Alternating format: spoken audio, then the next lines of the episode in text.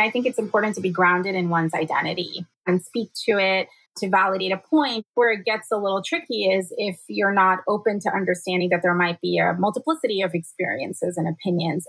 If you are not open to understanding that your one way of looking at it might be narrow at some level. So I think a lot of that is about self-growth and self-analysis and self-reflection that everyone has to do, including organizers and movement leaders, regardless of how urgent the situation is that's in front of us.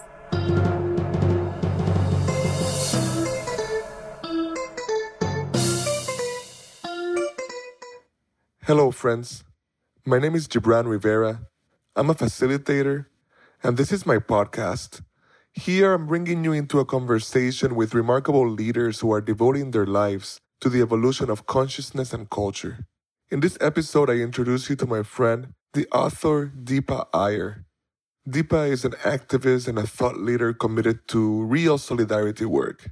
I have been blessed and lucky to work with her over the last five years in the Solidarity Summit series. And in this episode, you'll learn about the building blocks of solidarity and about the importance of working together, even as we hold many different perspectives. It is a good episode. I can't wait for you to hear it. And I can't wait for you to get to know Deepa. Deepa, how are you? It is so good to have you on the podcast. I've been looking forward to this. Thank you so much for having me, Gibran. It's a real honor. Yes, I'm very, very excited for this conversation and for uh, my listeners to get to know you better. Um, I want to talk a little bit about all the ways in which we know each other, and maybe you can fill them out further for me. But if I remember correctly, I met you at a Ford Foundation thing huh. back in like two thousand eight. Um, it was Bonnie Jenkins right. doing something on engaging unheard voices in foreign policy. You were the executive director of SALT at the time. Am I correct? I was. Yes, you have a fabulous memory. That is right. I do remember that meeting. And, um, uh, well, that was a big, like, breakthrough facilitation moment for me. Oh, really? Is that it right? Was like, it was like my, my really big client, like, uh, oh. in terms of like to go into a foundation as a client, and uh, it, it, so that's why I remember it so well. Okay. Because it was like a moment, yeah. you know, and, and and you were there, you were there. Yeah. And um, over the last couple of years, we've been collaborating on the Solidarity Summit series, which I'm sure we'll get into as well. That's great. Yes. Uh, but I would rather give you a, ch- a chance to tell us how you define your work, what you're doing, what you're excited about, and then we can circle back around to the ways in which we're collaborating. Yeah, definitely. Well, um, wow, that, that was a long time ago. I'm glad that you reminded us of it. Um, so I would say that I am a movement uh, strategist, a facilitator, um, and a media creator in different ways. Um, so my work has taken, uh, I think, a lot of different shapes over the past two decades. Um, but I've been trained as a lawyer and primarily worked at Asian American and South Asian American organizations that do civil rights work. And as you mentioned, I uh, served as a director of SALT, South Asian Americans Leading Together, for a decade, um, which we founded and shaped uh, in the post nine eleven moment when our communities were going through a lot of harm. Um, I left SALT in twenty fourteen, and since then, I have been doing a range of things. I wrote a book on post nine eleven America. I have also been um, organizing a, um, as you mentioned, um, a project around multiracial solidarity. And part of that has been these summits that we have been um, co-facilitating and, and working on together. Um, I also uh, work on a rapid response project that looks at how Muslim, Arab, and South Asian communities are um, being targeted in this current moment in our country and how we can respond to defend our communities and protect our communities. Uh, so that's a range of the work that I do uh, in terms of um, strategizing, facilitating training, as well as writing and advocating. There's no, sadly, there's no one word that describes it. Beautiful. So I always, so I always end up being um, uh, you know, having to explain it in a long way. So I apologize for that. Yeah, no, I, I am very, very familiar with the, with how challenging it is to describe what we do. And as far as the people listening yeah. are concerned, I I just think of you as a, a as somebody that's committed their lives to the evolution of consciousness and culture. See, you said it a lot better. Right, right when it matters, right when it matters mm. most. You know, this idea of multiracial solidarity, right? At a, in a moment, in a historical moment to when virulent, virulent mm-hmm. uh, white supremacy is expressed all the ways to the, the top of our government, yeah. right? Uh, it, it it is such a moment in which the the, the very pillars that, that that that the country's been founded on is like are like shaking, and to have uh, to get to talk to somebody that's deciding to like engage that directly, I think is is exciting mm. and quite an honor for me. So thank you. Thank you. Thank you for your work. And so there's so many things I want to ask you about, but can you talk a little bit, can you describe one more layer of this multiracial solidarity yeah. uh, work, which is it's the point in which we intersect, but how how could somebody, how could a lay person understand that better? Yeah, well, I think the one thing to keep in mind is that we've always engaged in some form of solidarity practice as human beings, you know, whether it's helping out a neighbor or um, writing a letter to the editor or showing up for another community. But I think in this particular moment, as you mentioned, multiracial solidarity is um, really critical and vital. And so what does it look like? Um, in the movement arena, what it looks like is that one, communities understand each other's histories and their unique experiences as people of color, as immigrants, as Indigenous people in the United States. And then secondly, that we break out of our silos. I think in many ways, and I think this is part of white supremacist culture, we in movement spaces, organizational spaces, are just working with these blinders on. We're working for our cause. Yeah. We're working for X community. We're working in this area. And because of this feeling of scarcity and under-resourced um, communities, we're not really able to make the connections between our communities. So the simple thing is that when we use solidarity as a strategy, we can win. We can build power for our communities. We can learn about each other in a much deeper way than in a superficial manner. Um, so it's really about what are our shared values? What are our goals? How do we make change for all of us? Um, to make sure that we have a more equitable community and society. That's great. That is beautiful. I, I know that from the work that we do together with at Solidarity Summit, one of the things that we talk about a lot is how um, there is anti-Blackness, right, among migrant groups, mm-hmm. and there's Islamophobia among Black people, right, and there is uh, anti-migrant concerns among, uh, you know, it's like all of us hold the same prejudices against each other, even right. though they're being wielded against us, right? And I yes. think uh, that that I, I I often see your work at, at trying to sift mm-hmm. to sift through that so that we can actually stand together, right, for something for something greater. Absolutely, yeah. And I think part of it is that um, we're not we're very good at I think this transactional solidarity, right? So I'll come to your rally and you can sign on to my statement. Uh, we do that well. But what is harder is some of this work that you mentioned where there are tensions between communities. So, for example, if there is um, anti-Black racism within South Asian or Asian American communities, that can then prevent these communities from standing together on, say, police brutality or immigration. So part of solidarity work is actually the messiness of it is what is key. It is messy. It is discordant. It doesn't make sense all the time. And it is very long term mm-hmm. because it's about trust building and relationship building and learning about each other. And so um, part of it is actually undoing what you said, these uh, biases and these assumptions that we are holding against each other because they're also tearing us apart. And making it easier for systemic racism to actually wield itself against all of us. That is uh, that is so powerful and so relevant. I what is coming to my mind is just yesterday by chance I was talking to a dear friend of mine and thought partner. Her name is Cindy Suarez. She's the first person I interviewed on this podcast actually, and oh. She's got a, another book out, uh, a, a good book out the, the, called the, the Power Manual. But but I digress. She was talking just yesterday to me about um, looking at solidarity and looking at movements and, and looking at Poland, right? Where like yeah. the Poland, the Polish uprising was called Solidarity, right? Like that that was that is the movement.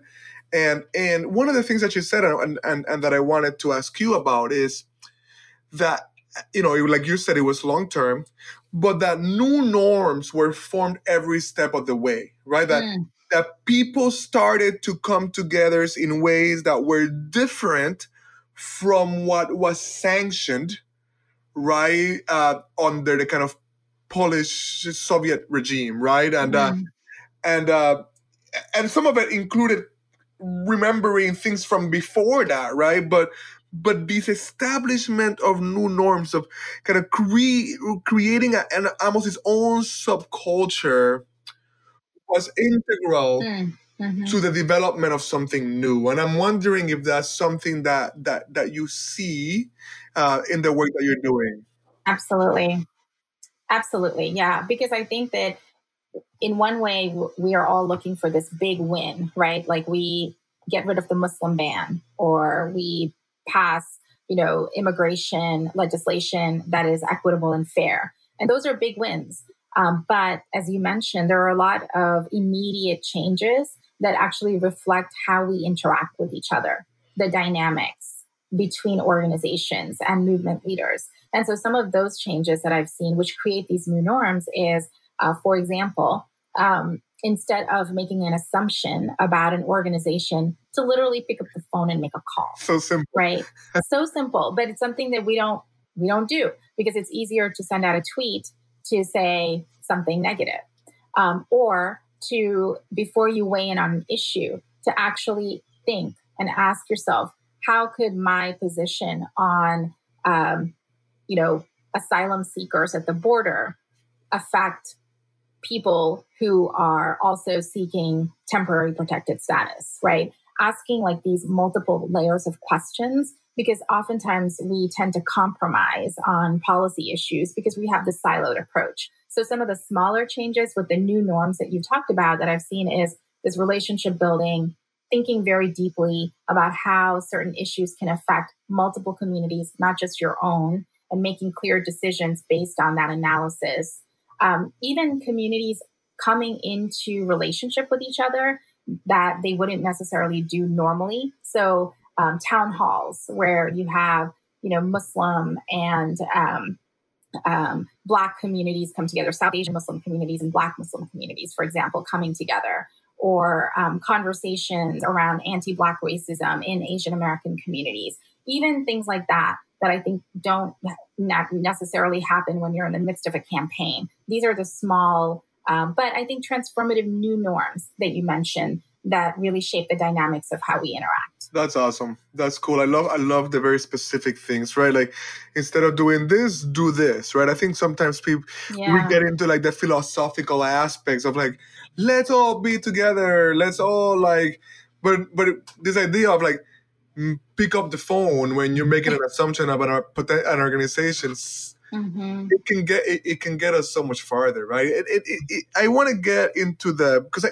I feel like it gets to the human part, and, and I'm really curious and interested in in the human part of this work, right? Like I, I, I think your ideas are brilliant, your book is awesome, right? And I want to know more about the spirit and the person behind it. Mm. But I think a way into it um, might be by asking about the rapid response work, because I feel like that work is so important, but it can be so taxing to, yeah. to, to the well-being of the intervener. So give me a couple of words about what that work looks like, and then and then we'll we'll talk more about how you survive in it, you know? Yeah, no, thank you. Um, you know, I think it's typical frontline responder work. So it's that moment where you mobilize, where yeah. you uh, see a, an issue or a problem and you make an intervention. And oftentimes you have to think on your feet. You have to marshal a lot of networks and resources together and make quick decisions. Um, and it's also very taxing, as you said, yeah. because it's connected to people that I care about deeply. Well, you were the first person that I heard from uh, after outside of the news um, from after El Paso. Mm. Like you, you know what I mean? Like the email from you was the first kind of comprehensive thing that landed on my desk. Um, so, so that means you gotta be, you kind of gotta hear those news, withstand the human impact of them, and then kind of turn around and, and do something useful with it. Um, how do how does your spirit handle that? Yeah, um, you know, I think I have gotten better at it using some techniques. Um, mm-hmm. It was it, it took me some time to recognize that I was actually really absorbing the weight of the direct and vicarious trauma of the post nine eleven environment. Right. And for me, that moment came actually in twenty twelve when there was a massacre at a Sikh place of worship in um, right outside Milwaukee that I'm sure your listeners have all heard about um, at the um, the Sikh temple there. And when that happened, um, I realized I was experiencing a lot of things. You know, I was experiencing numbness. I was experiencing a sense of uh, fear. I was experiencing exhaustion, but at the same time, I was working throughout it, mm-hmm. right? I was, I went down to the community. I helped put out press releases. I talked to community members. I talked to survivors. Um, and my book actually begins with a chapter on that community. Um, so I also, though, realized in intervening years that um, I wasn't actually withstanding the impact. And so I left uh, my organization uh, for a range of reasons, but that was one of them as well. But how I withstand it now is that I've actually, um, I know this might sound a little bit odd, but I've come to terms with the fact that um, I am uh, decently good at being a frontline responder, and that it is part and parcel of my um set of skills. And I've also come to terms with understanding that um, I have to come in and out of it, and that I don't have to always be the one responding. So I've identified mm-hmm. groups of people who are all in that same kind of position and that can take on the lead, make a statement, put together a list of resources, et cetera. So um, understanding that the weight of it doesn't have to, you know, I don't have to feel responsible alone, that there's a community of people I can connect with, and um, that I have to come in and out of it has really helped me. That's powerful. I love, I love uh, what I'm hearing underneath what you're saying, and it, it's part of a personal bias, but um, uh, the whole idea that whatever the problem, community is the answer. Yes, that's so right? true. You're relying on others, right? You're doing, you're doing things together. Yeah. Um, and so, Deepa, am I right to to know that? To think that you came from India, like you weren't born in the mainland United States. No, I moved here when I was twelve. When, oh, that's, that's, you know, I moved here at that same age. I know, I know. Every time you say that, I think, oh yes, me too. What a, what a tough, what a tough time to move. I oh, feel like you're not quite a kid, awful. You're not quite a teenager. It's a whole thing. You're an adolescent. Yeah. Yes. Yeah. Yeah, I moved, and I moved to, you moved to Boston, right? Yes. So I moved to Kentucky. Okay, okay. Um, okay. Wow. Yeah, yeah. Uh, well, I want to hear about that. I, I mean, just to for, just to be correct, I we moved to Western Massachusetts, but it was still Massachusetts. You know what I mean? And there yeah. were, you know, there was such a thing as being Puerto Rican. It wasn't well looked upon. There was, you know, there was an immediate feeling mm-hmm. of being othered and being seen as bad or as less than, for sure. Hard yeah. to adjust to. But I'm wondering, what was it like to be a twelve-year-old brown girl in Kentucky? It was um, it was probably as uh, difficult as you could imagine it to be, right? Um, I think that for me, I immediately felt like I was an outsider. You know, having been in a country where everyone looked like me and spoke the same language as I did and had, you know, similar cultural experiences, um, to being in a place where I was literally an outsider. Um, I had a very thick accent, and so I spent a lot of time trying to uh, eliminate it. Um, you know, just like many immigrant children, went through a lot of bullying and teasing um, at school, uh, didn't feel like I was connected to a community at all. And there was a very small community here in Louisville that in, where, you know, Indian Americans were slowly kind of settling, but it was very, very small. Um, so it was a it was a feeling of isolation and mm-hmm. exclusion, and it definitely informed, I think, a lot of my future um, ideas and, and viewpoints. I want, I'm definitely want to pick up that thread, and I gotta confess, I, I did wonder about your accent or lack thereof, right? Oh, because really? I feel like by the time you're twelve, your accents can be etched in place, right? And it looks like, it sounds like like you managed to way out of it somehow. Um, you know, I was in Louisville for the first time uh, I, earlier this year, mm. doing some work with artists there. I was there for uh, the Rolling Thunder, which I didn't know I.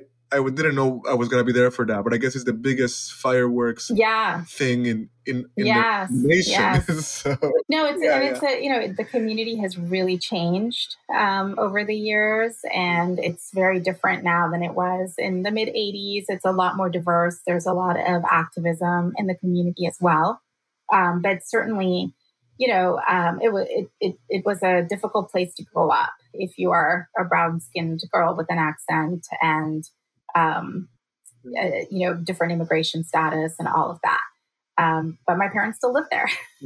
So you get back. Of course. Um, and so did you go, did you kind of leave Louisville to go to school? And did, were, did, did you have social justice uh, in your mind already, or did you kind of come upon that later? I would say that it wasn't necessarily as fully fledged, you know, and fully formed. I think that I was really interested in community formation. So, so even when I went to college, mm-hmm. um, you know, I helped to start the first Indian American Students Association on the campus and served in various offices with that organization because I really understood the importance of coming together and um, having a community of people where we could connect with each other. I also um, was really, uh, you know, I went to Vanderbilt University, which in Nashville, Tennessee, which is a very, um, you know, at the time was not very diverse. And so got involved with campus efforts on diversity in the curriculum and the faculty and the like. So I wouldn't necessarily say, I wouldn't have called those things social justice, but to me, they were about equity and fairness and opportunity and community. And I think that those values have stayed with me. And did you move from there into our sort of work, or did you kind of go into some kind of professional field? No, I was very, yeah. I mean, I was pretty, I, I wish that I had done, you know, what they do now, like gap years and things like that. But no, I just went straight to law school and, uh, you know, and then I started practicing law and then found myself into the nonprofit sector very quickly, um, primarily working with Asian American civil rights organizations. Gotcha. You know, I'm going to ask you a question, and you can um, you can kind of check me or guide me if it's not appropriate. Um, but I know from talking to my other Asian friends, whether they be East Asian or South Asian, um, they grapple a lot with kind of how both how they're perceived by dominant culture as well as how their own communities self-conceive, right? So... So, so, so you are people of color, right? Uh, for sure, mm-hmm. and you're certainly othered, right? But often seen as kind of more mm-hmm. better behaved minorities, if you will, or sometimes your own communities have a stronger, a more clearly defined right wing, right? Or, or this kind of thing where I know from being in community mm-hmm. with you, you hold a certain set of values that really can't be assumed of like South Asian mm. people. Um, and I'm wondering if you can elucidate that for me, if I'm incorrect yeah. or if you can help me. No, help me I think you're, I think that there's a sense that um, Asian Americans are sort of the model minority in this country, that there's a level of exceptionalism, right? And we see that, for example, when you think of how um, everything from like spelling bee champions who invariably turn out to be South Asian every single year, Um, to Silicon Valley entrepreneurs. Um, so there is this sense of, uh, well, this is a community that doesn't need any assistance. This is a community that, you know, um, uh, makes its way regardless of being othered or being immigrants. And I think that part of the um, real dilemma with that is, number one, it's not true, right? It masks a lot of the disparities and inequities within our communities on a range of reasons. And um, that's one of the most important uh, things, I think, to remember, that Asian Americans, like any other community, are dealing with levels of poverty, um, education access, uh, job training, healthcare access, you name it, right? Mental health issues. Um, and then secondly, this goes back to our solidarity conversation, that this idea of exceptionalism with Asian Americans is really a racial wedge, because what it says mm-hmm. is, hey, um, it, what the message is actually to Black and Latinx people to say, well, look, um, if Asian Americans can make it, and if they're this successful, what what about you? What's wrong with you? Why do you need affirmative action? Why are you asking for any sort of assistance, right? And so, um, so what we have been able to do, I think, and this is longstanding, is really make sure that we unpack this model minority myth and make sure that people outside of our communities, as well as people inside, because there are people inside who perpetuate it too, um, don't use it. Don't use this idea of exceptionalism, that we're different or better or superior, because it really does create these fissures between us and other communities of color. Powerful, powerful, um, and important. It, it, it is really interesting the way the way these wedges are built. You know what I mean? And and and mm-hmm. also like the other fact, the other thing, which you know, I was talking to Rinku about this mm. when we were last together, actually. Um, How we also want to be careful with essential, essentializing people, right? Like sometimes to build, even to build solidarity or to create a, or to articulate a political stance, we might say, this is what it means to be Latinx, right? As if it's something essential, forgetting that, right. you know, thirty percent of Latinos voted for Trump, even though he came out the wow. gate calling us rapists, right? Like, wow. Mm. It, so, there's a, it, I think there's something important to hold in these complexities, even as we bring identity to the mm-hmm. to the fore, to really understand that it's, you know, essentializing any of us is is, is actually a disservice to, to what we're trying to I absolutely to achieve, which is we're fully human together. You yeah, know? and and like you said, there's tremendous diversity within our communities around all sorts of lines, and to say this is a, the South Asian voice, or this is the Latinx voice or um, opinion, right, is really a disservice. Um, and we have to be really careful with the language that we use. And and you and I have been in plenty of spaces together, and, and I'm sure not together, where somebody will start any statement with, as a Latinx person, da, da, da, you know, as a, right. which is, I think I think it's, it's both a valid stance, but also mm-hmm. want to like be able to poke holes out, because at the same, you know, on the one hand we're saying, don't ask me to hold the opinion for all of my people. On the other hand, we're saying, hey, this is the opinion of all of my people. It's a, right. it's an interesting right. thing that we do. Yeah, I think so. I, I agree. I mean, I think it's important to be grounded in one's identity and to use, you know, utilize that and speak to it. Um, to validate a point or to acknowledge something that is happening. I think where it gets a little tricky is if you're not um, open to understanding that there might be a multiplicity of experiences and opinions. And if you are not open to um, understanding that, you know, your one way of looking at it um, might be narrow at some level. So um, I think a lot of that is about self-growth and self-analysis and self-reflection that everyone has to do, including organizers and movement leaders, regardless of how that's urgent right. the situation is that's in front of us. That's exactly right. The crisis that's in front of us. Um, Deepa, one of the things that keeps coming to mind, and uh, you know, I, I think I'll, there's probably a way to put the, the P D F in the show notes. Okay. There's this chart that you've been using that points to the different kind of archetypes in a... Mm. Uh, is it an organizing archetypes, or is it movement archetypes? The role that has like the heel. Yeah. The, can you can you describe that a little bit for us? Because I, I think that is so useful, and I actually seen it um, seen other people sharing it. And I'm like, hey, I know I know the person behind that. Yeah, yeah. I mean, I feel like it's a pretty simple description of the roles, the various roles that we see in our movement ecosystems.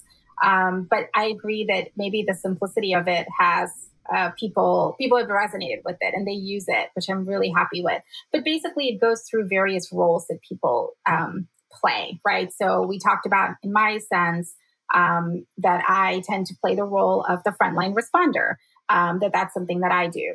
Um, but there are others, of course, who play the role of healers or bridge builders, Um, there are people who are um, organizers or who are caregivers to a movement.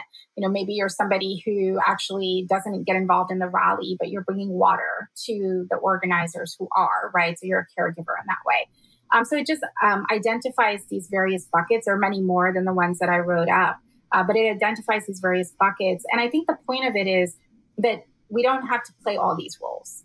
That even if the moment is urgent and the crisis is really clear, that we don't have to play every single role, and that we can actually um, map out who is part of our ecosystem, right? So, um, and, and I mentioned that earlier, for me, it's been really important to understand that while I see myself as a frontline responder, there are other people in my ecosystem that I can lean on. Um, so the point is, how do you see yourself? Where do you want to maybe uh, move into, learn more about, become? Um, and who else is part of this movement ecosystem? Who else is playing other roles? So it's a way to reflect and analyze yourself as well as um, an organization or a group of people that you're working with.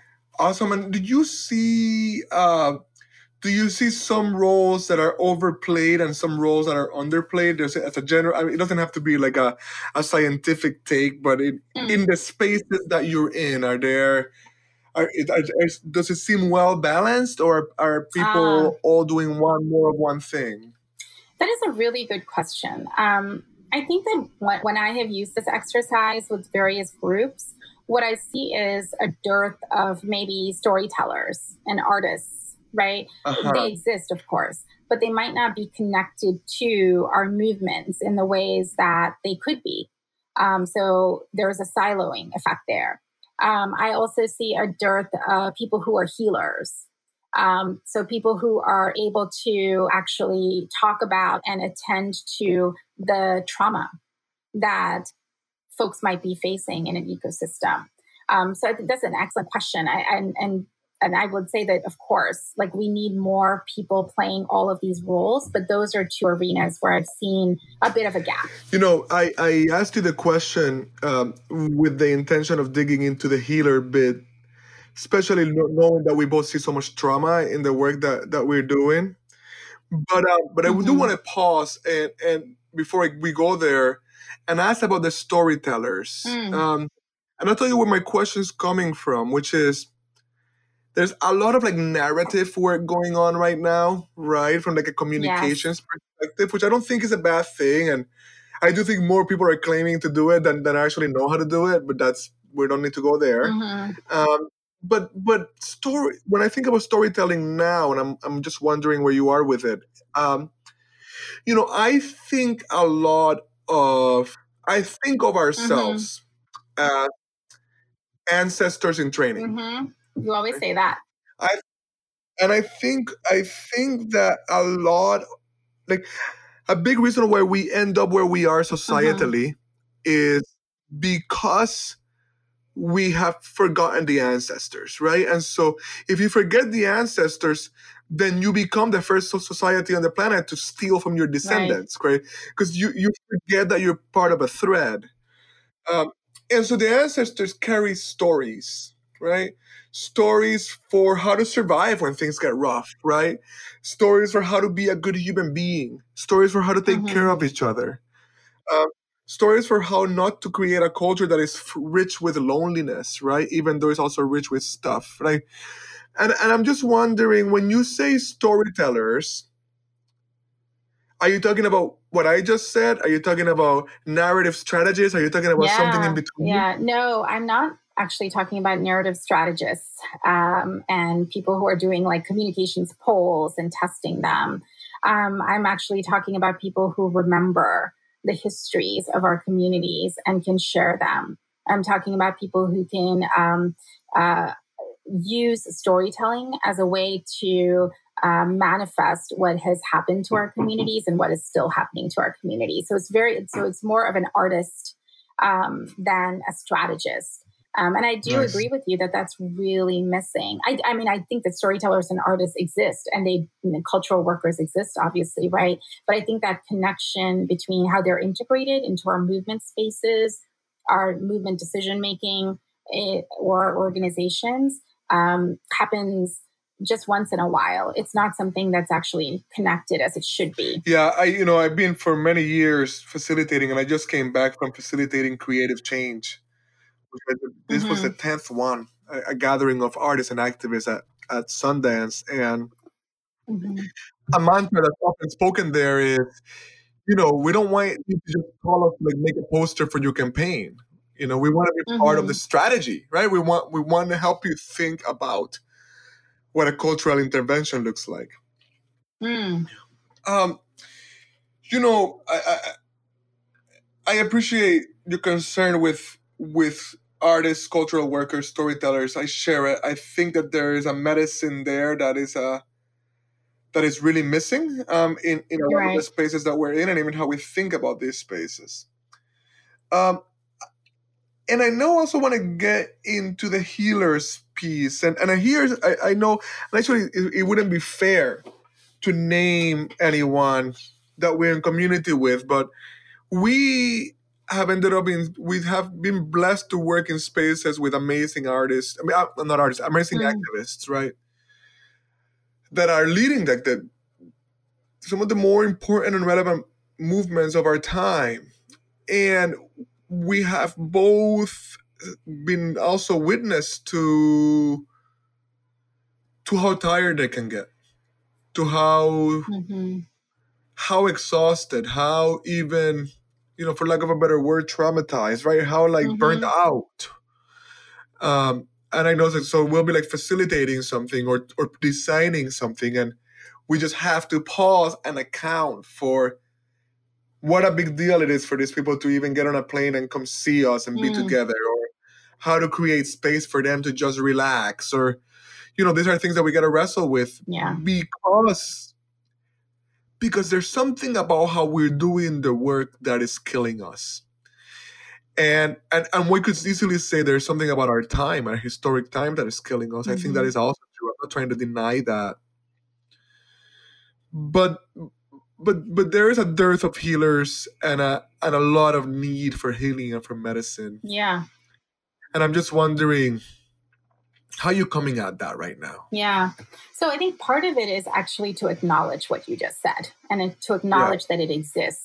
Um, so I recently also um, wrote something around movement culture and some of the characteristics in movement organizations that we see around this um this push towards productivity, right? Like produce, produce, produce. So you're constantly working to meet all these metrics that are set by philanthropy um, or, you know, other accountability partners. Um, there is this sense of um, personality, you know, the cult of personality that I think has emerged even in our organizational spaces and our movements. So the number of Twitter followers you have and the way that you're showing up on social media has become so important because you're a quote influencer now, right?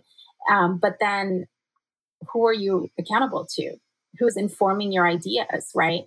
And do you then speak for an entire movement, sort of what we spoke about already?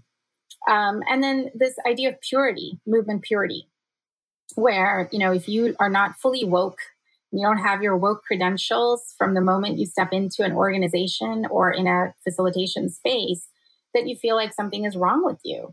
Um, you know, cancel culture, call out culture, um, all of that, I think, is a consequence of this kind of um, idea of movement purity.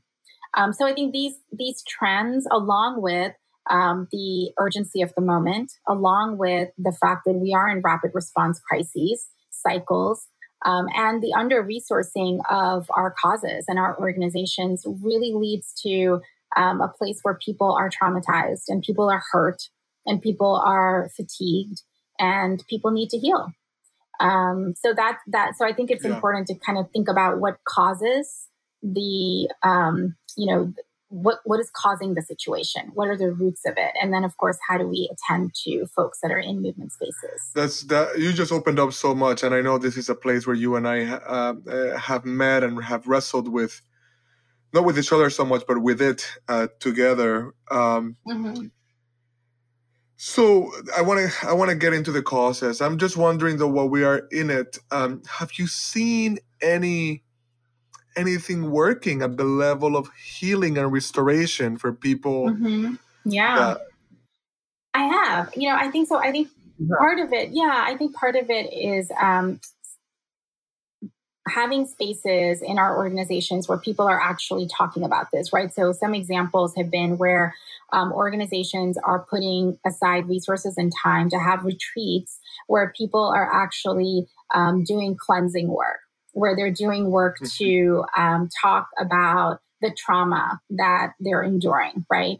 Um, so having those kinds of opportunities to come together collectively um, has been important. Another piece has been where organizations are really clear that there needs to be uh, support for people who choose um, to have mental health care or alternative health care. Um, so, and setting aside resources or providing stipends so you can see a therapist or you can go to an acupuncturist or you can get whatever kind of healing that you need, right? Um, so actually integrating that into the organization's budget. Um, a third is where um, there is actually an understanding that we can't keep going, right? And so organizations are integrating sabbaticals for their frontline staff. Um, they're cycling people in and out of situations um, that are constantly in this place of urgent crisis response. Um, so those Great. Are just some examples of what I've seen that organizations are, I think, starting to be more uh, attentive Deepa, about. That's a, a much more a much uh, more exciting answer than I was expecting, actually, when I asked the question. I'm glad you're seeing. I really, that's really good. I mean, I mean, there's more to go. Well, I mean, it's not yeah. across the board. Yeah, I mean, it's it's definitely not across the board. And I think both philanthropy as well as um, organizations have to really grapple with this, because what we're seeing, as you know, is a lot of burnout. Uh, we're seeing revolving doors and people leaving constantly our movement spaces. And we're not able right. to recruit people because folks know that they don't want to end up like the executive director of the organization, right? And so I think that um, so I think that it's not something that I think is happening. It's not a trend.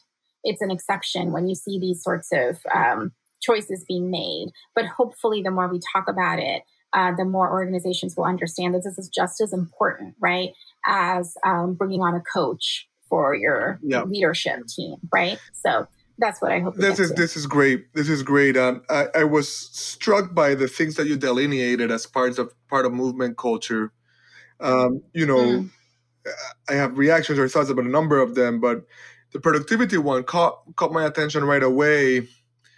Because as I think about healing and, and restoration and, and even evolution, growing, I think about about uh, some of the sacred medicine work that I'm involved in and, uh, and that I mm. help people through as one of the more powerful healing spaces that I'm a part of. But it's interesting because, um, for example, in Silicon Valley, um, you can have people uh, microdosing some of these medicines for sake of productivity, right? So, oh, it, wow. right, so it all kind of keeps looping back in. Like we are such a part of a of, of a of a thoroughly capitalist system, right? Uh, mm-hmm. That we take even the sacred, right, and try to make it serve um, our productivity. And wow, I have been, you know, you hear me talk a lot about, about networks a lot, and and uh, and a very interesting book that uh, that I recently read about compl- you know, working with complexity, decentralized thing was actually a, a work a book called mm. Team of Teams by mm. Stanley McChrystal, like the general, right, of the special ops. Uh, oh, wow. So of all people, think about like a very hierarchical organization and system, right? Mm-hmm. And one of the things he says a lot is we were the most efficient system, right? Going back to like productivity. But that, that, but not the most adaptable. Mm. And if we were to, to make adaptability central, we actually had to give up some of our attachment to efficiency, right? To linearity. Right. Um, and, and so there's something there for us too, right? Like there is a way in which mm-hmm. we gotta meet a, a, a barrage of, of, of violence that's being done to our communities. Right. Um, but we need we need to do it from an adaptive. Right, we uh, from an adaptive mm-hmm. as opposed to like um, industrial kind of yeah. big machine meets big machine stance, you know? Or even reactive, you know, I think that's what we usually see, that we're just going around in circles from one crisis to another. Um, yeah, I mean, I think part of it is to be nimble, the ability to be nimble, the ability to be flexible, the ability to be adaptive, as you said. These are all, I think, traits and characteristics of organizations and movements that build power and that get us to the wins that we want. Um, but the, I mean, we've all heard this, right? The nonprofit industrial complex, um, the, the nonprofit um, sector has been captured by a lot of capitalist viewpoints and trends and frameworks. And so it's not surprising to me that people are really thinking about, I got to go from one campaign to another in the same way that folks think about making widgets after widgets after widgets. Um, it also, I think, really takes away creativity, like the new ideas, the innovative ideas, right, that people have um, often don't come from the nonprofit sector as, as they should, I think, because of this uh, pressure cooker that people are in around productivity and purity and all of that. Um, so I do think that we need a sea change in terms of our movement yeah. culture, in terms of leadership, in terms of um, a set of values that actually uh, should connect us back to our cause and our purpose. That's right. That's right. Amen. I am right there with you on that.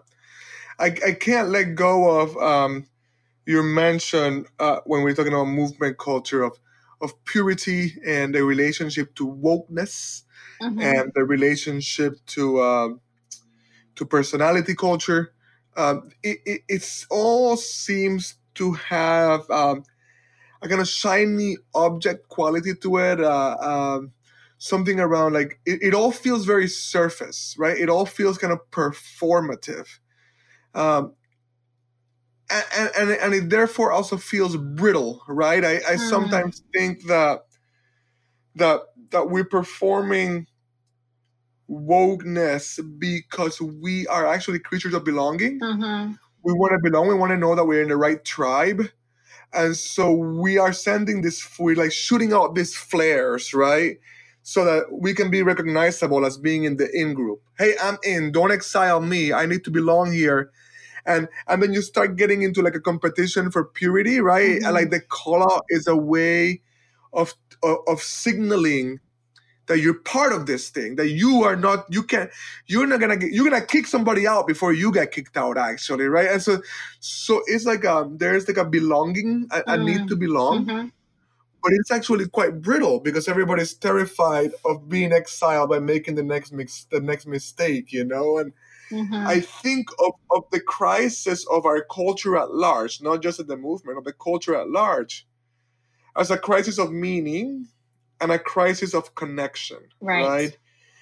And and and I feel like the movements that will actually succeed, mm-hmm. right, are not the movements that can be the purest and most woke, but the ones that can do the best job of helping people feel like they belong, that they're connected to each other, and like they're part of a story. Mm-hmm. That is so much greater than ourselves or even this historical yeah. moment. You know what I mean? A, a making story, a human yeah. story. Um, no, yeah. that I, I I think that's powerful, and I agree. And I think that's why the solidarity work is is really um, a place where some of that can be experimented with, because it, you know, inevitably when you're working in a coalition or when you're working with different communities, you have to be adaptive, you have to innovate, and you have to be nimble and very flexible. And it's also um, a work that's super messy, right? I mean, there's a lot of um, issues that come up around conflict and credit and control and all of that that, that are very ego focused. Um, so I think this ability to, as you said, um, bring people together to find that connection between human beings or communities is a critical underlying um, outcome of solidarity work. Um, but I also think that it happens when we have a process of self-reflection and self-awareness and self-analysis that oftentimes we don't take time to do, either as individuals or as organizations even.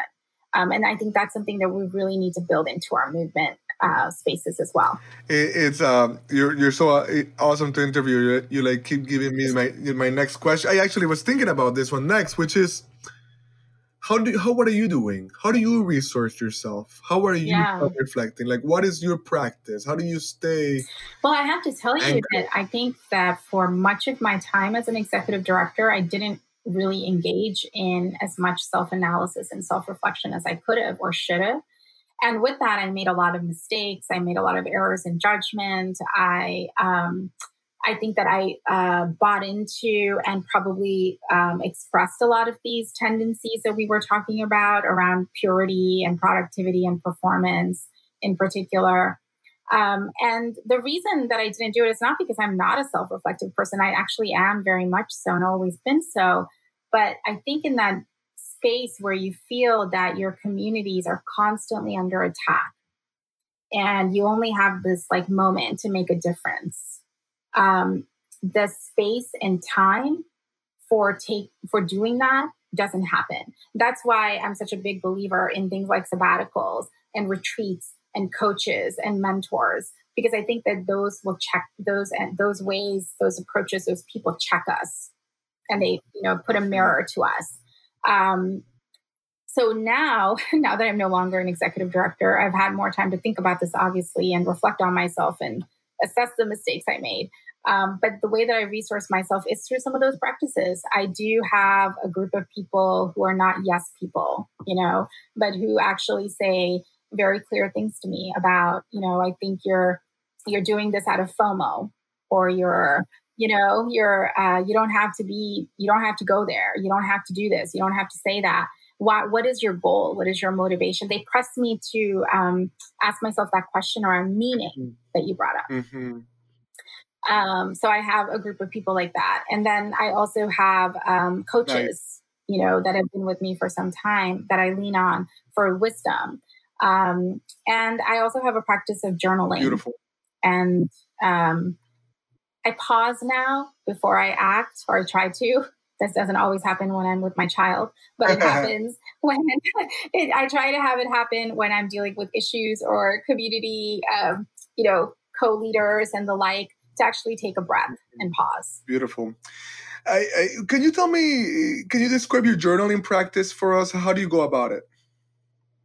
Yeah, um, a couple of different ways. I mean, I make it a point to, even if it's something very short, like words instead of a long narrative, um, to try to um, uh, reflect on something that came up for me in a week that just didn't intuitively feel right.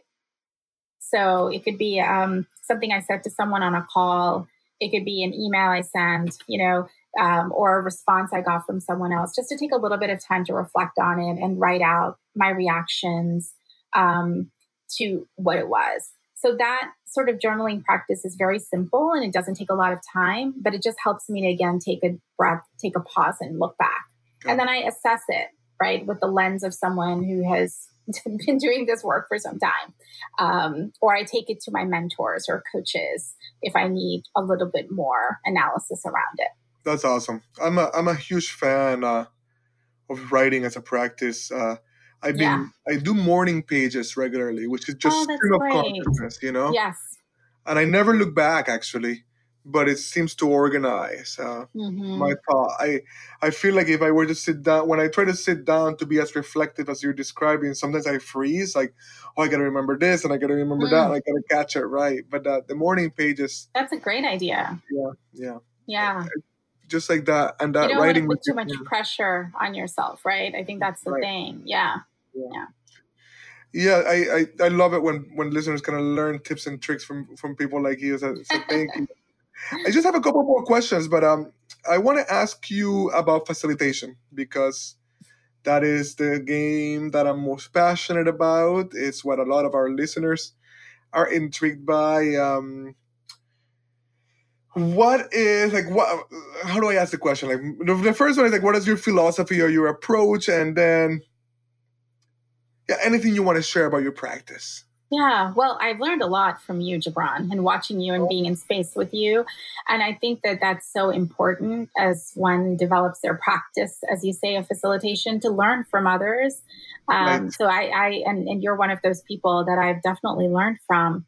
Um, I think my practice is very much to be in service to the group and their yeah. goals, right?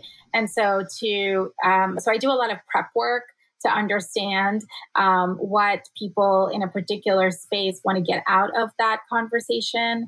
Um, I also do a, some prep work in understanding who they are. You know, I look them up, I read their bios, I try to see if they've got a social media presence, what they've been thinking about recently and talking about.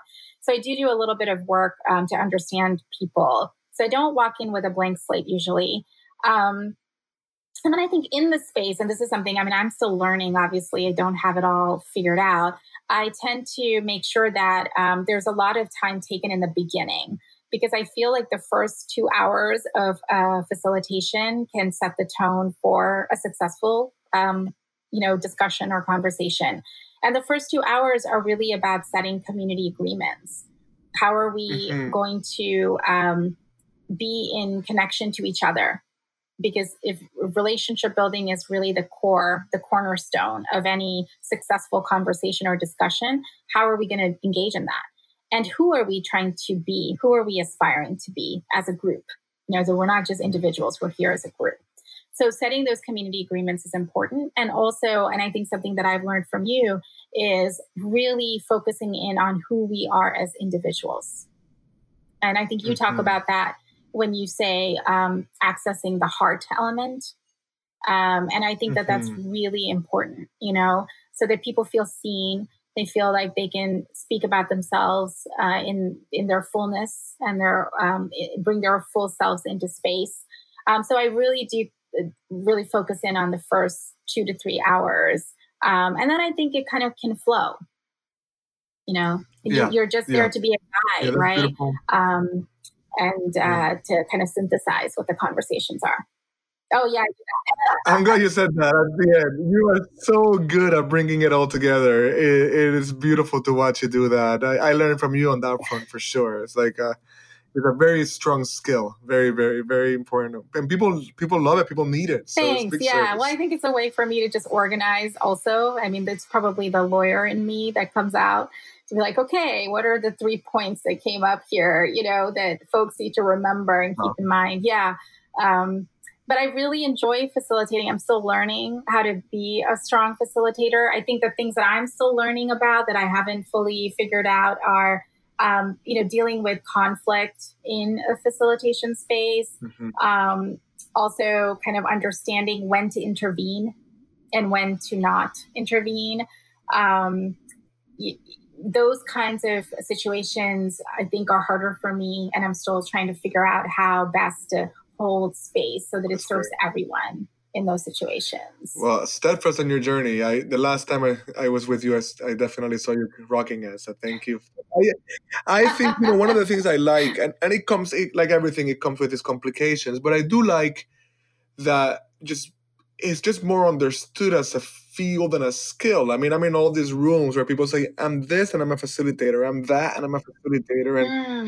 I think that's a net positive. I think it's it's sometimes bad when like anybody's calling themselves a facilitator and, and, and you know, they, they're not. I, but um, but I think overall it's a very powerful thing, you know, that people are like stepping into that and getting that. The only way yeah. forward is together, and there's going to be some some of us that, that need to step into the role of, of helping that happen, helping us come together. Yeah, um, I absolutely so agree. Thank I you agree. for taking it on and for doing it so well. I have two other two other questions for you, um, and they might feel like they're out of left field in a way, um, but one of them is, you know, one of them is in this moment, right? Uh, This moment, let's call it a, a post-Me Too moment, right? And uh, mm.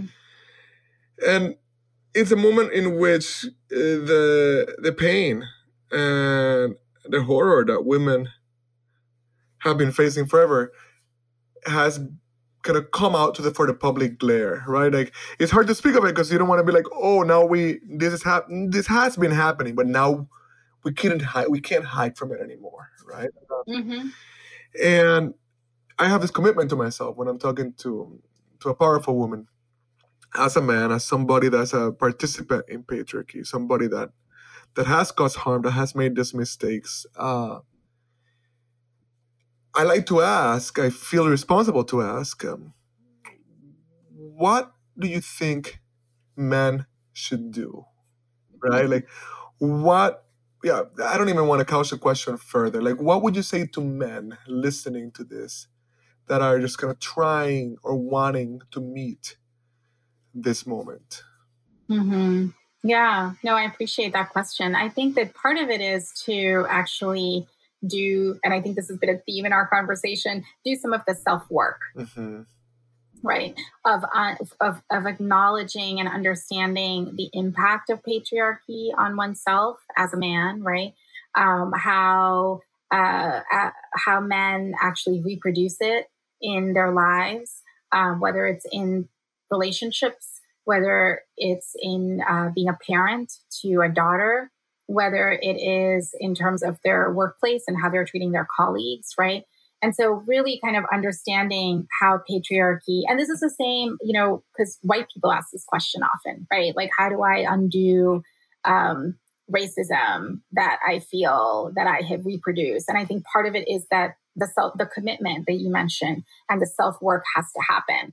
And I think a lot of times women um, can't play that role, right? Because it takes a lot of emotional labor to be able to guide someone through that process.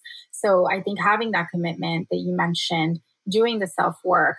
Also, I think um, coming together as men uh, yeah. to talk about this is important. I think another theme in our conversation has been community. And so there is self-work, but it can also be happening in tandem with others who are have also made the commitment to, as you said, meet the moment, right? Um, so how are they doing it? What are they struggling with? What can you see in them? Um, how do you help one another? So I think that is extremely helpful as well and important. Um, and then the last thing I would say is that um, we need men to speak up, right? We need men to actually um, speak up when it is important for them to do so, so that it is not always women that have to meet the moment and speak up. Um, so when a man can be a disruptor, right? Um, and this is even in the roles that in that ecosystem I mentioned, right? So if there's a way to, if you see something at work or if you hear something at work that is uh, disturbing you, right? To speak up and have a conversation with the person who might be biased in some way towards women. Um, if you see even, I, I recently I noticed this where um, you might have heard that Uh, the comedian Aziz Ansari is a South Asian man, right, who was taken to task by someone um, last year for sexual harassment. And um, he came out recently talking about that situation and what, you know, that he's reflected on it and all of that, and has like a show on Netflix.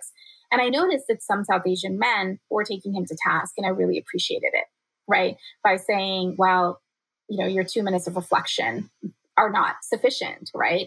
Um, when you're also like having a show on Netflix.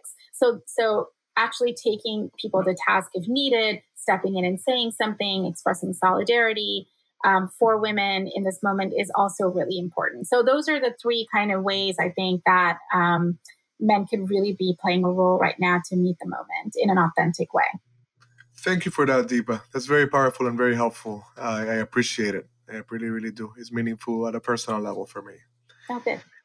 Um, the the last question I'll ask, and, and then, of course, anything you want to leave us with, any pearls of wisdom or ways to find you.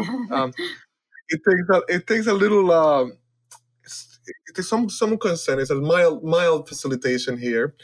Um, but what I like to do is invite my guests to do a little time traveling, right? And to see if you can imagine yourself a generation from now, and, and you know, generally we're going to call it twenty years.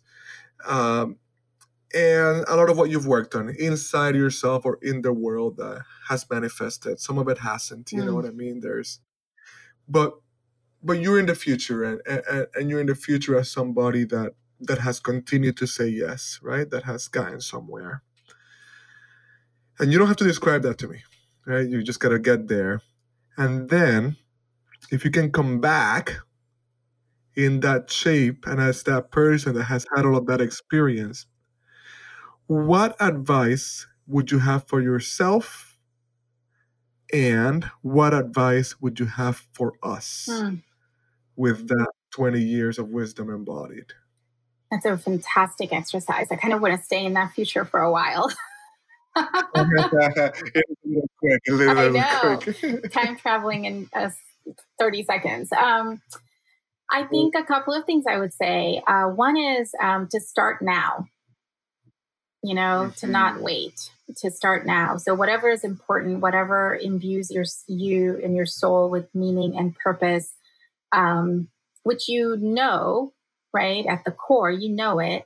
Um, to start it, to attend to it, to respond to it. I think that that's one of the biggest messages that I can see and hear from that future self. Um, and then a second is actually, um, uh, I I pictured actually myself in, um, a, in in a home that was very open, where there was a table set with a lot of uh, people that would be coming in. And so what that means to me um, is a message around um, don't isolate ourselves, right? Find in, in a time where I think in this society where disconnection is constant, right? Or we have this mirage of connection because we are on Twitter or Facebook or we're texting instead of calling each other or dropping in and seeing each other. There's a mirage of connection, but actually we're Uh, more than ever, I think, you know, in the words of that one book, uh, Bowling Alone, right? We're, we're doing everything alone, right? Mm-hmm. And so um, I think there's this sense of set the table, invite people in, and uh, there's enough for many, many people. So I think those are the two messages that that I would share for mm. myself and for, for others. Thank you. Thank you. That is so beautiful. The good, good wisdom, really good wisdom. I so welcome it. Um, Deepa, this has been an awesome conversation. I can't wait for people to hear it. Um, and I can't wait to keep working with you on stuff. Uh, yeah. Is there Same. anything else you want to say? Uh, anything we should know? Any? How do we find you? Yeah, we, yeah, yeah. So a couple of things. Um, I have a website, Deepa Iyer dot com. And on it, uh, folks can find some of the writing that I've mentioned and information about my book, which is called We Too Sing America. Um, I'm also on Twitter at DeepaIyer, where you can find my disruptive tweets and sometimes enlightening remarks. Um, and the Solidarity work is on a website called solidarity is dot org. Um, and I, like you, do a podcast on solidarity practice, and that is available to people on iTunes or any platform where you find uh, your podcasts, and it's called Solidarity Is This. Beautiful. Thank you so much for your precious time, um, and I just look forward to more with you. Many blessings. Same. Thank you so much for having me on. This was wonderful. It really, really has been.